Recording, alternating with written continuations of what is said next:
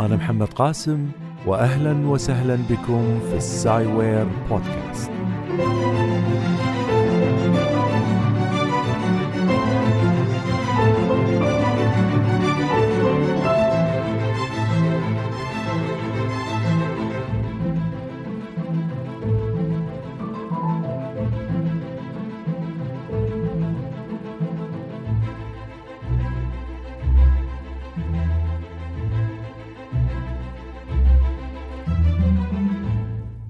قبل حوالي ثلاثة آلاف عام إلى 2500 عام نشأت لعبة جو في الصين.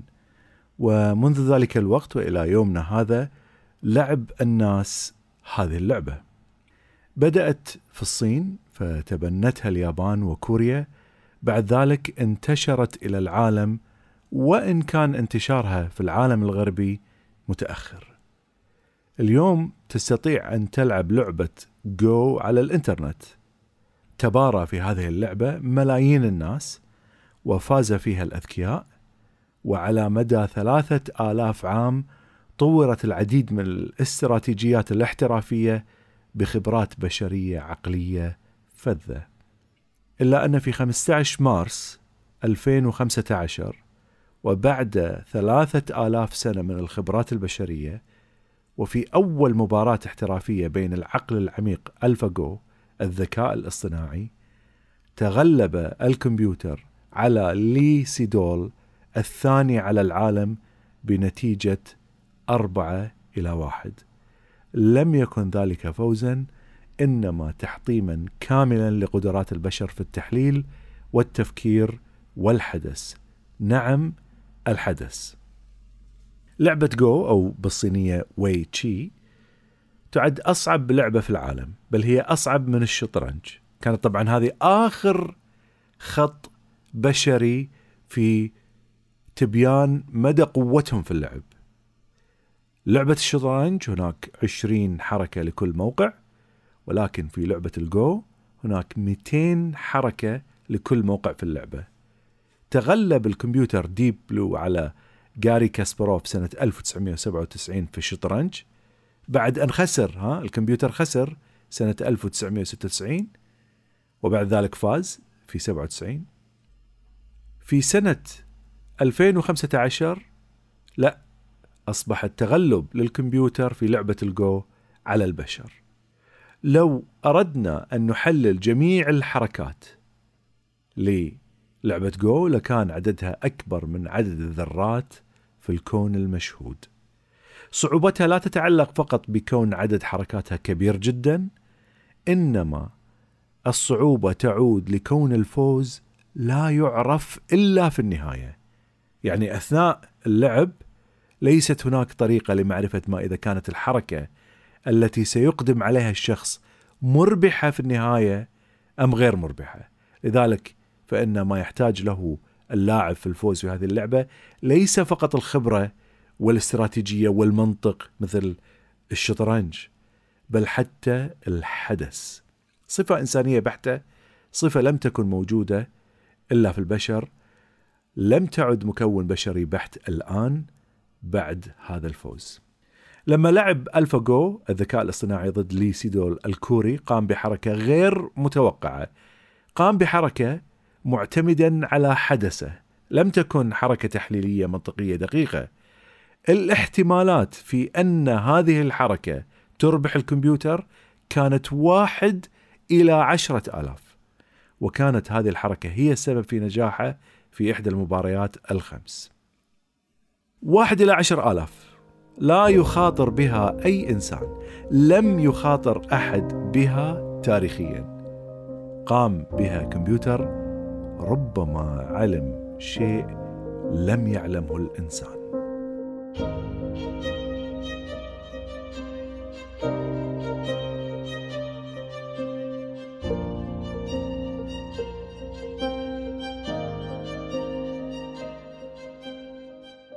تحدثت قبل عدة سنوات عن الصراع بين العقل البشري والذكاء الاصطناعي وقد شعر البعض أن الكفة لا تزال مرجحة ناحية البشر. أبشركم أو أحذركم أننا الآن اقتربنا من لحظة الالتقاء مع كمبيوتر أذكى من الإنسان. لم يعد الموضوع مسألة برمجيات يقوم بها مجموعة من المبرمجين الأذكياء لتطوير كمبيوتر ليقوم بمهام محددة، إنما طور العلماء خوارزميات الكمبيوتر لتقلد خلايا المخ العصبية، بحيث يتعلم الكمبيوتر كما يتعلم البشر. صحيح أن الكمبيوترات لم يصلوا بعد إلى ذكاء الإنسان في جميع المجالات ولكنهم تغلبوا على اذكى الأذكياء أو البشر الخارقون في مجالات محددة. التطورات يومية، اؤكد على كلمة يومية ليست سنوية ولا شهرية ولا أسبوعية، أصبحت تقرب الكمبيوتر إلى قدرات البشر العقلية. شركة جوجل كعادتها ابتلعت شركة اسمها العقل العميق ديب مايند كانت الشركة ولا تزال تعمل في مجال تطوير خوارزميات التعلم العميق وهي عبارة عن خلايا عصبية اصطناعية تنمذج أداء الخلايا العصبية الموجودة في مخ الإنسان بأسلوب بدائي جدا. انتشر صيت شركة العقل العميق لما تغلب ألفاجو على ليسيدول اللي ذكرته قبل قليل. ما هو التعلم العميق؟ أنا عملت في هذا المجال لمدة سنة كاملة أثناء التفرغ العلمي قبل عام آه، بين سنة 2015 إلى 2016 وصعقت صعقت للتطور المذهل فيه باختصار شديد على مدى سنوات من 1980 إلى 98 حاول العلماء تطوير الخلايا العصبية الاصطناعية حتى تقوم بما يقوم به المخ لكنها لم تتقدم كثيرا حتى استطاع العالم يان لكون تطوير خوارزميات على الطريقة التي تعمل بها العين. أؤكد الطريقة ليست مطابقة تماما لما تقوم به العين لكنها مقاربة وممتازة. في سنة 2006 استطاع العالم جيفري هنتن تطوير خلايا عصبية اصطناعية على طبقات فوق بعضها واحدة تلو الأخرى. قبل ذلك ما كان العلماء قادرين على تكوين أكثر من طبقتين آه، بحيث يكون فيهما فائدة أو فيهم فائدة. هنا بدأ مشوار جديد اسمه التعلم العميق لأن طبقات فوق بعضها بدأت هاي الخلايا العصبية بطبقات قليلة تقوم ببعض الوظائف البسيطة واليوم طبقاتها كثيرة تستطيع التغلب على أغلب الذكاء الاصطناعي التقليدي. هناك عدة ذكاءات اصطناعية تقليدية. الآن الخلايا العصبية الاصطناعية على شكل طبقات يطلق عليها التعلم العميق أصبحت تتغلب على هذه الذكاءات التقليدية وحتى البشر الخارقين. برمجت شركة العقل العميق 13 طبقة من الخلايا العصبية الاصطناعية لمباريات لعبة جو. بدأت الشركة بتعليمه باللعب ضد لاعبين على الإنترنت يعني لعبت مع آخرين على النت. بعد أن تعلمت اللعبة أو بعد أن تعلمت الخلايا العصبية الاصطناعية في ألفا جو طرق أولئك اللاعبين جعلوها تلعب ضد نفسها ملايين المرات.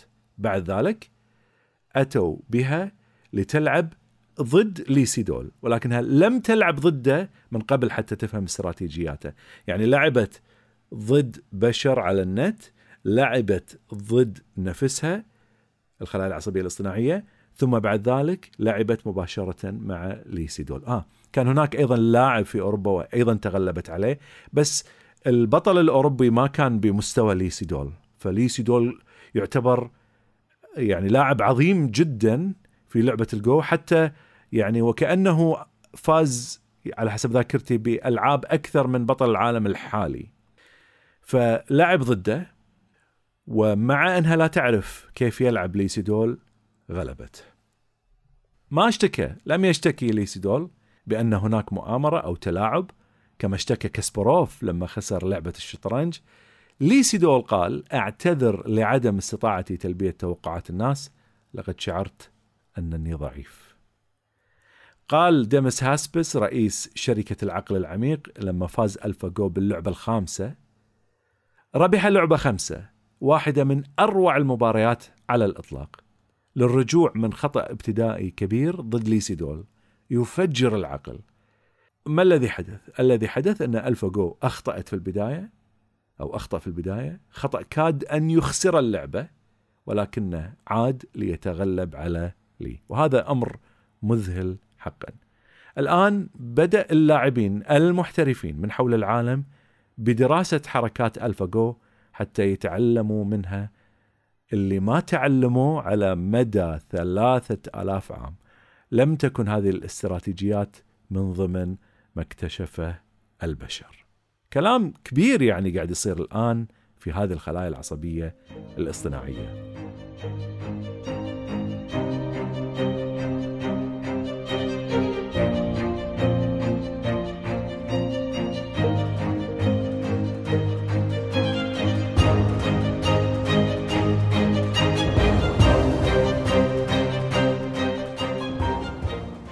العام الماضي توجهت إلى أدنبرا لحضور محاضرة يان لاكون أدنبرا في بريطانيا أو في اسكتلندا ألقى محاضرة رائعة عن آخر التطورات في الخلايا العصبية الاصطناعية. يان لاكون مخترع الخلايا العصبية الاصطناعية الأهم اللي يسمونها كونف نتس أو convolutional neural nets.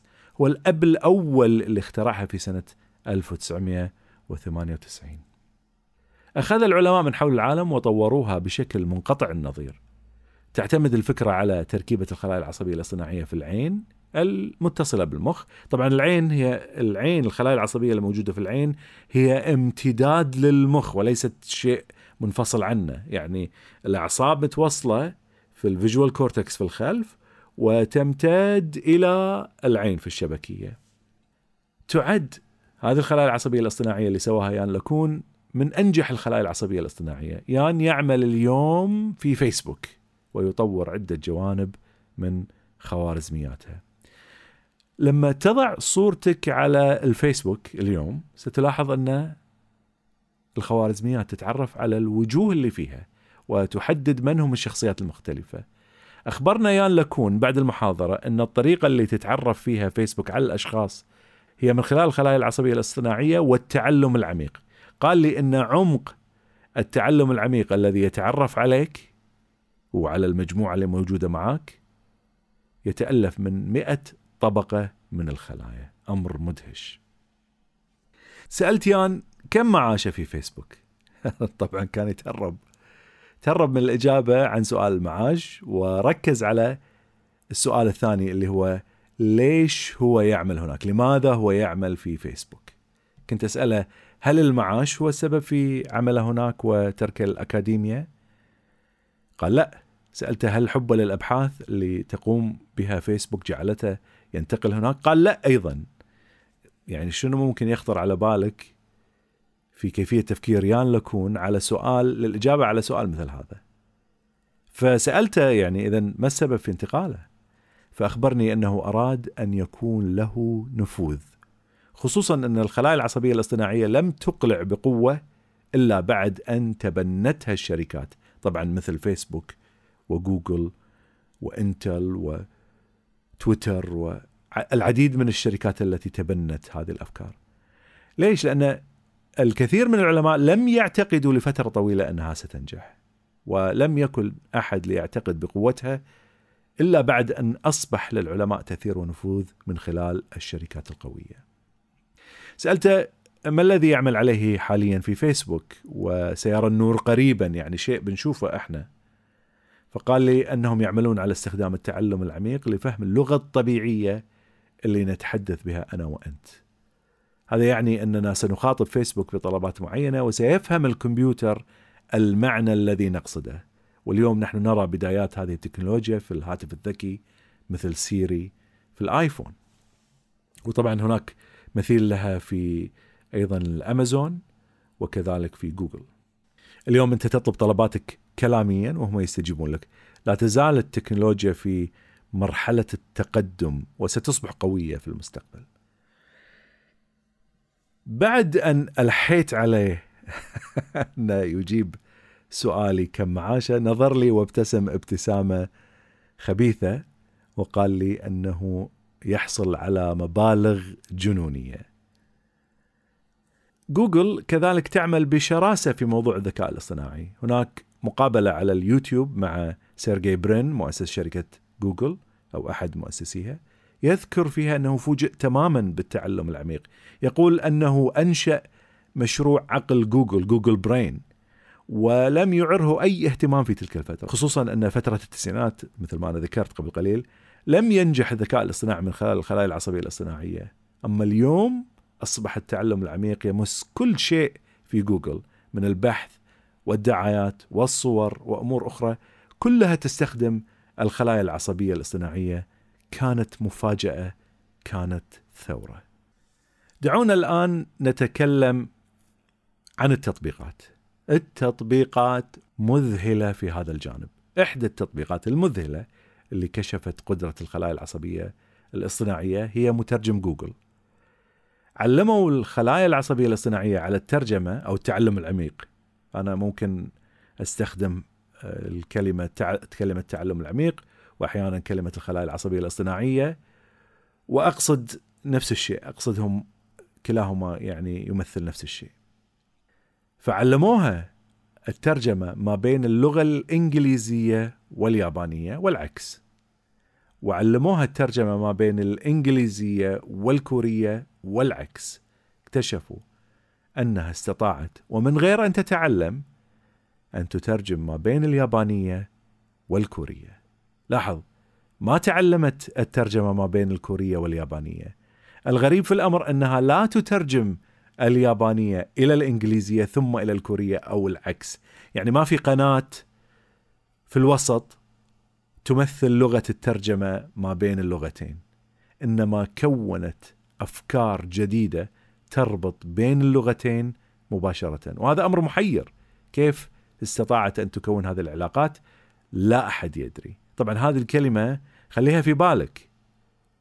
أن لا أحد يدري كيف هذه الخلايا تكون هذه الأفكار، هناك من العلماء من يعملون حاليا على استنطاق الخلايا العصبية الاصطناعية حتى تخبرنا ماذا يجول بخاطرها، وهذا موضوع ثاني يعني هذا بحر علم الآن شغالين فيه. استطاعت جوجل أن تخفض ميزانية استهلاك الكهرباء في تبريد غرف خوادم الكمبيوترات بقدر 40%. هذا أمر حقا رائع. تخيل أن الخلايا العصبية الاصطناعية استطاعت معرفة كيف يمكن تبريد الكمبيوترات بحيث تبقى باردة وفي نفس الوقت تخفض من استهلاك الطاقة 40% رقم كبير جدا. وتخيلوا البشر موجودين عارفين الموضوع لكن الكمبيوتر استطاع أن يفهم هذا الموضوع ويخفض من استهلاك الطاقة. دعوني أذكر لكم بعض التطبيقات الأخرى على عجالة. مثلا تقدم صورة للخلايا العصبية الاصطناعية ويخبرك أين موقعها على الخريطة. تخيل مثلا تقدم للشبكة صورة لتمثال الحرية. فيخبرك أنها في نيويورك أو أنه في نيويورك. وقد يتبادر للذهن أن هذا أمر بسيط لكن التعلم العميق يستطيع أن يحدد أماكن صور معينة يستحيل على غير المختص معرفتها. مثلا تقدم له صورة لشاطئ بحر ليس فيها إلا ماء وتراب وسماء وسيحدد لك مكانها في العالم. تخيل أنت بس تخيل الفكرة هذه. أي شخص عادي مو مختص ينظر إلى صور مثل هذه صور معدومة المعلومات بالنسبة لنا لن يستطيع أن يميز مكانها لن يستطيع أن يميز تراب عن آخر أو ماء عن ماء أو سماء عن سماء أخرى. بالنسبة لنا هذا شيء مو واضح. كيف فهمت الخلايا العصبية الاصطناعية أن تحدد أماكن هذه الصور؟ أمر غريب وعجيب ومدهش. طريقة أخرى خلايا أخرى تعلم عميق آخر. قدم للتعلم العميق صور وسيصف لك محتوياتها بالكلمات. مثلا تعطي صورة فيها شخص يعزف جيتار وعلى جنبه طير ومثلا قاعد في وسط حديقة على كرسي. سيصف لك محتويات هذه الصورة بالكلمات يقول لك ماذا بها؟ خلايا عصبية أخرى قدم لها كلمات تصف طير. تصفها بالكلمات تكتب له طير بطنه أصفر منقارة أحمر عيناه زرقاوتان. سيرسم التعلم العميق طير بحسب الصفات اللي ذكرتها له من خياله. هو طبعا تعلم شاف طيور كثيرة مثل ما إحنا نشوف أشياء كثيرة ونعود لنرسمها. كذلك الخلايا العصبية الاصطناعية تستطيع أن تفعل ذلك. طير لا وجود له في الطبيعة هو يرسمه. بإمكان التعلم العميق القراءة بصوت لا يمكن تفريقه عن صوت البشر. في السابق حينما كنت تسمع الصوت الذي يصدره الكمبيوتر ستجد أن فيه تكسرات روبوتية. يعني أوكي أنا أضرب مثال سيء مثل صوت ستيفن هوكينج العالم ستيفن هوكينج هذا صوت روبوتي قديم جدا. هناك أصوات جدا قريبة من أصوات البشر وهذه مبرمجة بالتحديد لكي تكون كذلك. أما في التعلم العميق هو يتعلم أصوات البشر ثم ينطق مثلهم. فمع التعلم العميق لا يمكن تمييز الأصوات هذه عن أصوات البشر. تأليف الموسيقى طبعا تأليف الموسيقى لم يصل إلى مستوى البشر بعد ولكنه يسير في هذا الاتجاه. تلوين الصور الأسود والأبيض بحيث تصبح وكأنها مصورة حديثا ملونة معرفة إلى أي سنة تعود الصورة؟ تعطي صورة معينة. مثلا لشخص على حصان يقول لك هذه الصورة التقطت سنة ألف وكذا 1950 مثلا. تعطيه صورة مثلا حديثة من الصور اللي موجودة على الإنترنت يقول لك في أي سنة تقريبا هي هذه ملتقطة. شيء عجيب كيف يعرف هذه الأشياء. ترجمة الكتابة بإمكان وترجمة الكتابة أقصد فيها أنه بإمكانك الآن أن تنزل آب من الآب ستور وتمرره على أشياء مكتوبة مثلا تروح إلى الجمعية أو السوبر ماركت وتفتح تفتح الكاميرا وتضعها على مثلا قنينة فيها شراب معين ومكتوب عليه كتابة باللغة الإنجليزية يترجمها لك تكتب على القنينة باللغة العربية أو طبعا هي لغات أخرى غير العربية. ما أدري إذا شغالين على اللغة العربية ولا لا. ولكن هذا الشيء موجود الآن على الهاتف الذكي.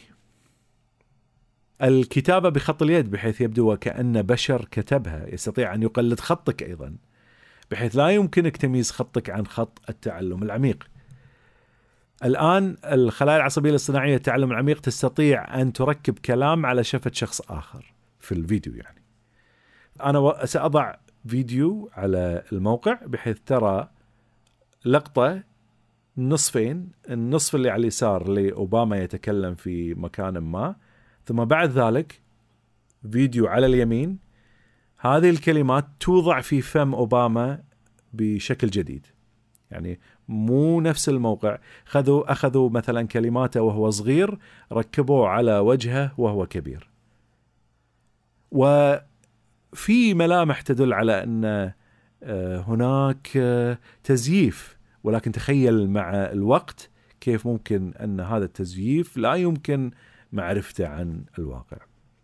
كتابة المقالات تغريدات. هناك حساب اسمه ديب ترامب وهو تغريدات للتعلم العميق على نمط الرئيس الأمريكي دونالد ترامب. حينما تقرأ هذه التغريدات ستبدو مضحكة ولكنها قريبة جدا من اسلوبه حتى قدمت أنا محاضرة قبل أسبوع تقريبا في شركة مكلارن للسيارات. هذه السيارات الشهيرة المكلفة الغالية جدا. في قسم تطوير التكنولوجيا نصف المحاضرة كانت عامة والنصف الآخر كانت تقنية. فمن ضمن هذه المحاضرة قدمت لهم ديب ترامب. كمثال. فعطيتهم كلمتين واحدة حقيقية لترامب والأخرى مزيفة باستخدام ديب ترامب. وسألتهم أي التغريدتين حقيقية. الغالب طبعا عرفوا أي منهما الحقيقية والبعض خدع والكل ضحك بالرغم أن الجميع لم يخدع إلا أن بإمكانك أن تتخيل أن التعلم العميق يوما ما سيصل إلى مستوى يخدع به البشر.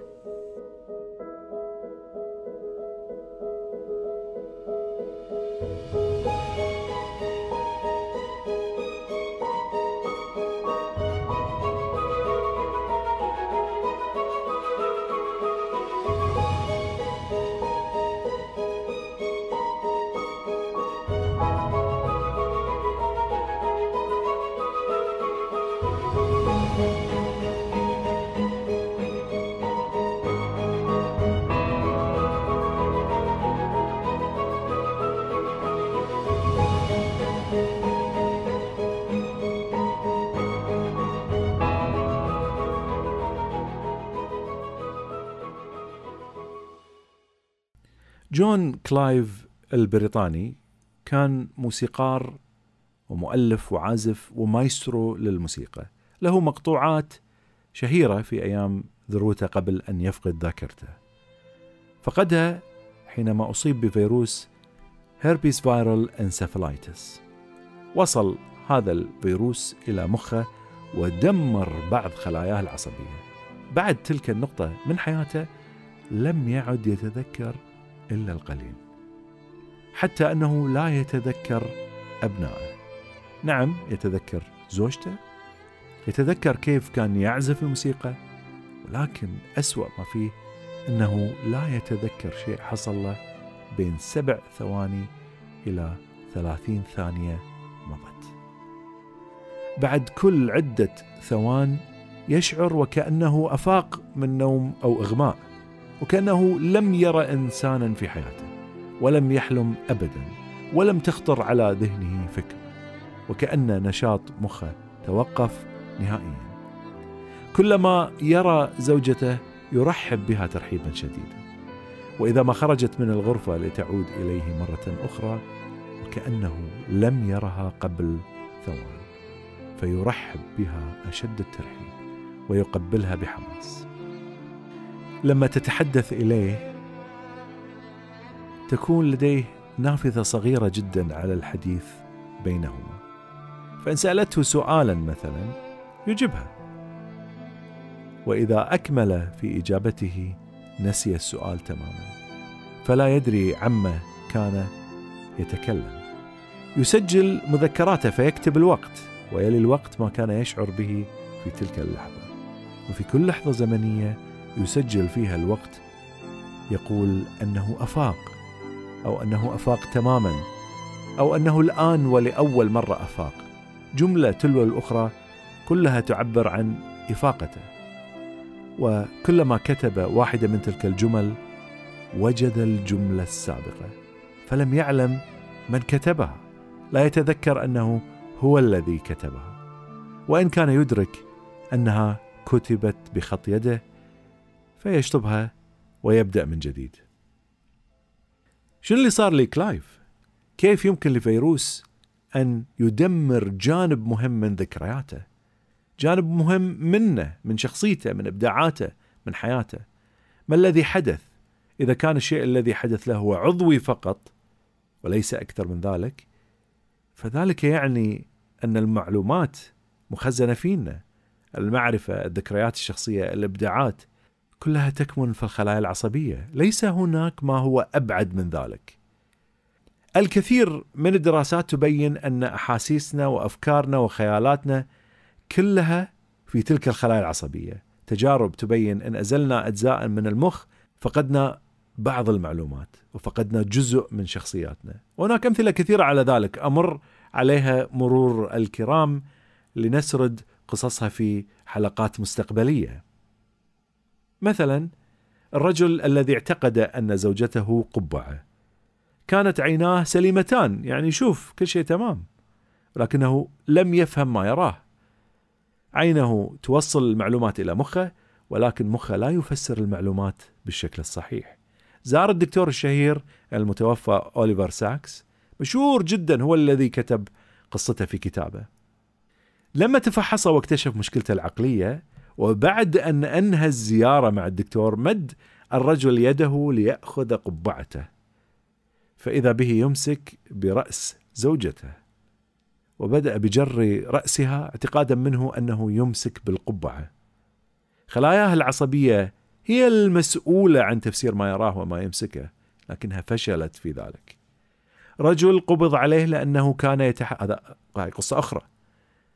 رجل قبض عليه لأنه كان يتحرش بالنساء. وصل به الحال أنه بدأ يتحرش بالأطفال. كانت شهوته الجنسية كبيرة. أدخلوه إلى المحكمة وحكموا عليه بالسجن. وقبل أن يدخل إلى السجن شعر بصداع ينتابه. كان متخوف أنه سوف يغتصب امرأة. لما دخل إلى المستشفى اكتشف الأطباء أن به ورم سرطاني في مخه. كان يضغط على خلاياه العصبية فأصبح شهواني. أزالوا الورم من رأسه ومع التأهيل ذهبت هواجسه الجنسية. وبعد فترة من الزمن عادت إليه شهوته مرة أخرى. وبعد التشخيص اكتشف الأطباء أن الورم عاد مرة أخرى. يعني رجعت له الشهوات كان السبب هو الورم. فأزالوا الورم مرة أخرى فذهبت هواجس الجنسية مرة أخرى. أو آه، ذلك الرجل الذي فقد الجسم النفسي كوربس كولوسم المنطقة اللي تربط ما بين فصي المخ الخلايا العصبية اللي موجودة هناك. الحين جانبي المخ لم يعد يتكلمان مع بعض فأصبح نصف مخه مؤمن والنصف الآخر كافر. ويعني هناك تجربة عجيبة يعني أنا الحين مو في صدد أني أشرحها ولكن تبين هذه التجربة كيف العلماء استطاعوا أن يستنطقوا النصف الأول عن الآخر النصف الأيمن عن النصف الأيسر. وهذه أخليها لحلقات قادمة بس أود أن أبين الخلايا العصبية الموجودة في المخ هي المسؤولة عنا نحن الكثير من القصص اللي تبين أن تأثير بسيط على المخ يفقدنا قدرتنا على فهم ما حولنا بعد أن تعلمنا فهمها. كيف فهمناها؟ كيف أصبحنا نعرف؟ أصبحنا نعرف من خلال الخلايا العصبية. هذه الخلايا العصبية بمجملها المكونة من طبقات فوق بعضها تتعلم تعلما عميقا. لتصبح أنا وأنت ونحن. لتميز الأشياء لتتعرف عليها لتتكلم لتسمع لتفهم ليكون لديها حس ليكون لديها حدث ثم تؤلف الموسيقى الجميلة وترسم الرسومات الرائعة ولتلعب العابا معقدة تعتمد فيها المنطق والحدث. اليوم استطاعت الخلايا العصبية الاصطناعية القيام ببعض ما نقوم به بتفوق محدود. نحن اليوم لسنا على مفترق طرق بل على ملتقى طريقين.